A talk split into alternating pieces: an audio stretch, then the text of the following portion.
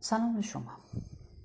این یکی از برنامه های دوگیتیه به اسم زندگی کرونا و یه جور دیگه که برای ایام نوروز سال 1399 تهیه کردم و امیدوارم که دوست داشته باشید. خب الان توی تعطیل عید هستیم و ماجرای کرونا باعث شده که توی خونه بشیم. خیلی همون البته از چند هفته قبلم خونه نشین شده بودیم. این روزای خونه نشینی بدجوری ما رو تنبل کرده. اصلا نگران تنبلی هستیم. از قدیم هم گفتن تنبلی کار زشته یا تنبل همیشه خوابه جاش توی رخت خوابه. کلا اصلا تنبلی بده دیگه. البته شاید این یکی مسئله نشنیده باشید که میگه آدم تنبل عقل چهل تا وزیر رو داره. یعنی می‌تونه هزار تا راه پیدا کنه برای انجام ندادن یه کاری. خب اگه هزار تا راه بتونه پیدا کنه خیلی هم تنبلی نباید بد باشه. یه جمله هست توی فضای مجازی هممون صد هزار بار دیدیم. از قول استیو جابز که میگه من یک فرد تنبل را برای سختترین کارها استخدام می‌کنم. چون اطمینان دارم فرد تنبل راهی آسان برای کارهای سخت پیدا می‌کند. ممکنه بگید باشه اما در مجموع تنبلی و بتالت خوب نیست. همه میگن باید کار کرد. ولی برتراند راسل همچین عقیده ای نداره. و کتابی داره به اسم در ستایش بتالت. اگه بپرسید برتراند راسل کیه؟ میگم یه فیلسوف انگلیسی که البته چندین سال پیش مرده. و این مطلبش هم در اصل مقاله بوده که به شکل کتاب چاپ شده. در ستایش بتالت. عجیبه نه؟ سب کنید. راسل از اول شروع می‌کنه. میگه که خیلی خوب شما کار می‌کنید که پول در بیارید. پول که در آوردید باید خرج کنید. چه خرجی؟ مثلا مهمونی بدید. اما بقیه بهتون میگن پولتو خرج بریز و بپاش نکن. بندازش توی کاری. سرمایه گذاری کن. مثلا چی؟ مثلا توی یه کارخونه یه مؤسسه یه کار صنعتی. حالا مطمئن هستید این کار نتیجه میده؟ مثلا اگه دولتی باشه اون وسط قراقاتی هپلی هپو بشه یا اگه خصوصی باشه کارشون نگیره. اما اگه شما مهمونی بگیرید حداقل قصاب و نونوا و فروشنده مشروب قاچاق یه پولی از مهمونی گرفتن شما دستشون میاد. مشروب قاچاق من نمیگم و راسل میگه. چون این مطلب مال دهه 20 آمریکاست که توش فروش و توزیع مشروبات الکلی اونجا ممنوع بوده. خب البته راسل اینا هم میگه که وقتی کسی به سبب شکست در سرمایه گذاری بی پول می شود وی را قربانی یک بدبیاری می دانند که سزاوارش نبوده است. در حالی که ولخرج شاد را که پولش را بشر دوستانه خرج کرده است به چشم یک احمق و کودن می نگرند باشه.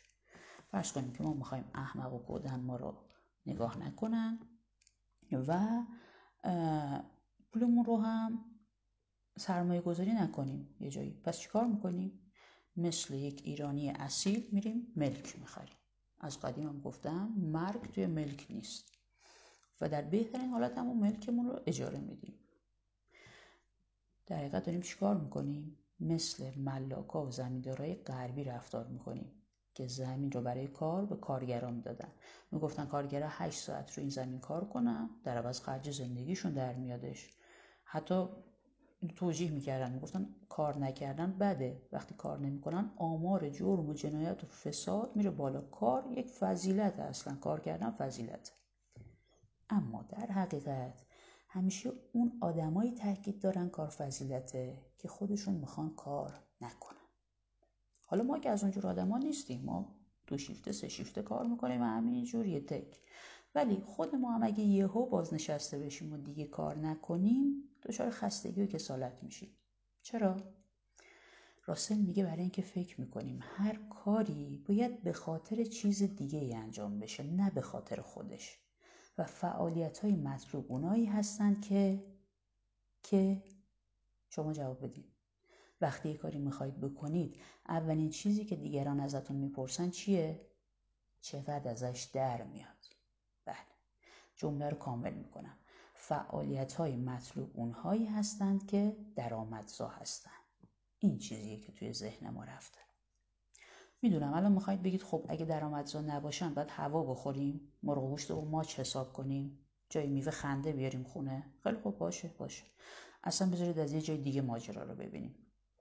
فرض کنید شما از فردا حالا فردا که نه از ماه دیگه است که ایشالله کارا رونق گرفت دوباره به جای روزی 8 ساعت 4 ساعت کار کنید یعنی دولت یا صاحب کارتون قبول کنه که شما نصف ساعت به این سر کار ولی همون حقوق بهتون بده.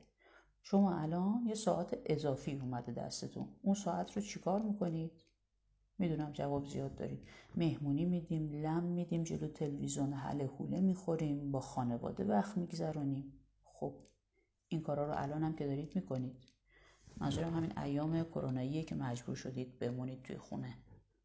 پس چرا ناراضید؟ چرا احساس کسالت می‌کنید؟ راسل میگه برای اینکه باید هوشمندانه از ساعت بتالت استفاده کرد. حالا منظورش از هوشمندانه خیلی چیزای روشن فکرانه نیست یعنی مثلا صبح شب باید بشینیم کتاب بخونیم بحث ادبی بکنیم مسائل اجتماعی رو بشکافیم. نه منظورش این نیست. میگه پرورش دادن یه ذوق یا یه هنر یا یه تفریحی که توش مشارکت فعال داشته باشیم. راسل میگه اینه که باعث تغییر بشر و خروج از بربریت میشه. یک بتالت ستایش آمیز تیکه از کتاب براتون می‌خونم که در حقیقت این بتالت ستایش آمیز رو راسل داره توصیف می‌کنه. در دنیایی که هیچ کس مجبور نباشد بیش از چهار ساعت در روز کار کند هر فرد شیفته کنجکاوی علمی می تواند ایمیل خود را ارضا کند و هر نقاشی می تواند بدون گرسنگی کشیدن نقاشی کند. حال نقاشی هایش هر کیفیتی که می خواهد داشته باشد. نویسندگان جوان مجبور نخواهند بود با کارهای بازاری مهیج جلب توجه کنند تا به استقلال اقتصادی برسند که لازمه خلق آثار ماندگار است و وقتی هم که سرانجام موعدش برسد ذوق و توانایی خلق چنین آثاری را از دست داده باشند. کسانی که در کار حرفه‌ای خود علاقمند به حوزه از اقتصاد یا دولت می‌شوند قادر خواهند بود ایده هایشان را بدون بیقرضی پژوهشی که باعث می شود کار اقتصاددانان دانشگاهی اغلب دور از واقعیت به نظر برسد پیش ببرند.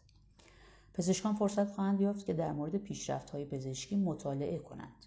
آموزگاران دیگر خسته و زله با روش های متداول تدریس کلنجار نخواهند رفت تا چیزهایی را یاد بدهند که خود در جوانی آموختند. چیزهایی که ممکن است در این فاصله نادرست بودنشان اثبات شده باشد. مهمتر از همه این که شادی و لذت زندگی جای اعصاب خراب، ملال و سوء حازمه را خواهد گرفت.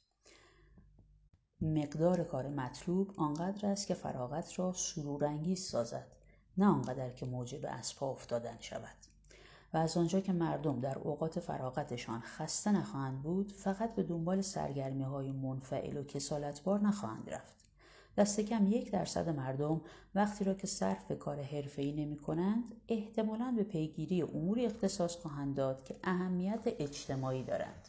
و چون امرار معاش به این پیگیری ها وابسته نخواهد بود ابتکار عمل خواهند داشت و لازم نیست از معیارهایی پیروی کنند که پیران اهل بخیه وضع کردند.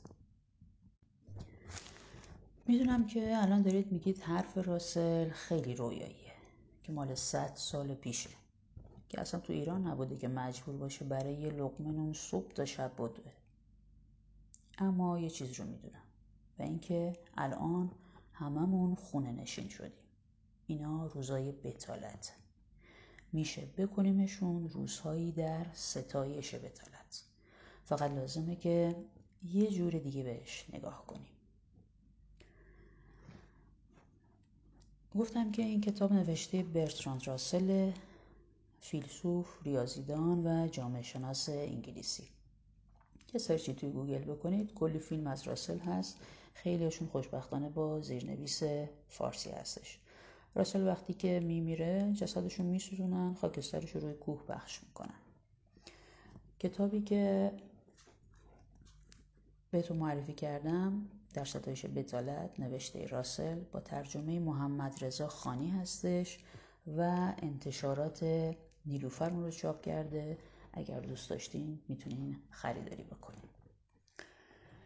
این یکی از برنامه های دوگیتی بود به اسم زندگی کرونا و یه جور دیگه که برای ایام نوروز سال 1399 تهیه کردم.